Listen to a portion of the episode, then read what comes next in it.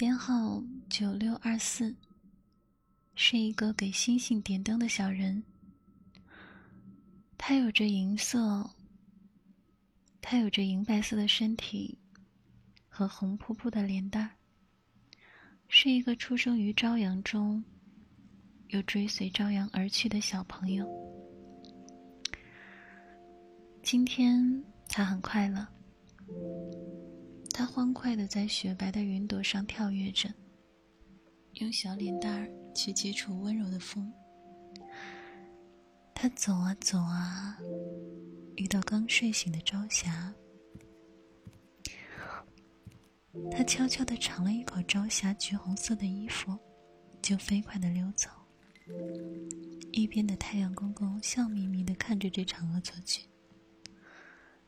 他愿意花上一整天的时间，去把云朵捏成各种形状的团子，然后托付风婆婆送到远方，偷偷的看着地上孩子的反应，然后咯咯的笑着。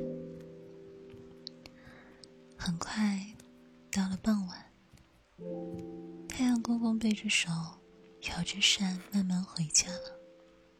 剩下的一片片夕阳，也像喝醉了似的，倒在波光粼粼的海面。夜幕降临，万籁俱静，只剩下月亮婆婆在温柔的给云朵哼着摇篮曲。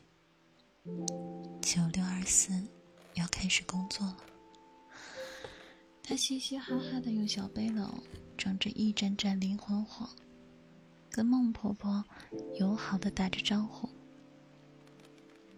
这一盏盏灵魂火，是逝去的人们对人间留存的思念凝结而成的。他们虽然走了，但是对世间的思念，让他们燃烧着自己的灵魂。孟婆婆以前是给灵魂煮孟婆汤的，可是自从她有一次遇到了一个很想念爸爸妈妈的小朋友之后，她就找借口。晚上来这里上班了。尽管孟婆婆忙着引导灵魂进入灯盏，没空搭理她，但是她还是热情的打招呼。她的工作就是把一盏盏栖息着无数灵魂的灯盏，放进一个暗淡的星星里面。也许人们知道，也许人们永远不会知道。当夜空中星星闪烁的时候。就是所爱之人思念自己的时候。九六二四不在意人们是否知道，他相信自己的工作一定有着意义。别看他性格调皮，但是工作起来一点不差。他认认真真的核对着信息，这个李婆婆家住南山镇。那就放在南边。刘爷爷是河东镇的，嗯，该放在东边。他要把这些闪亮的灵魂灯盏放在他们家的方向，不然的话，离家太远，他们会思念家人的。他哼着快乐的歌，穿梭在云层间，把一个个暗淡的星星点亮。每一个星星，对于世间的人来说，都是他们对故者思念的寄托，是对游子温柔的鼓励。也许，我们无法对离开的人表达思念，但是明亮的星星总会让我们相信，思念是具象的星星，它对我们积极的回应。渐渐的，天边透着蒙蒙的一线白光。他赶紧加快脚脚步，迅速的点亮一盏又一盏灯。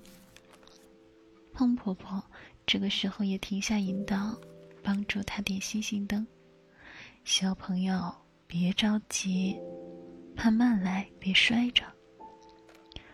谢谢婆婆，不过我想多点几盏灯。九六二四加快了脚步，他想要快点儿。孟婆婆无奈，只能帮他继续装着，可心里面有些难过。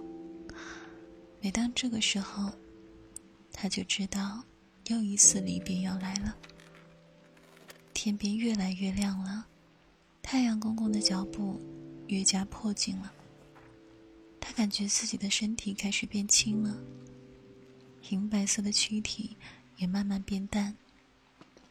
他咬咬牙，继续奔跑着。嗯，不行，一定要挂完最后几针。还剩五针，他的身体开始透明了。四针，他感觉一只手使不上力气，已经消失了。三针，他的腿已经酸了，慢慢的也在消失知觉。两针。他的半身几乎都快消失了。一针，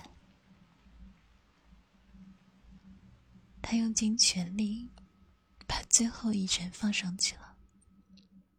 他回头望着太阳公公，甜甜的笑了。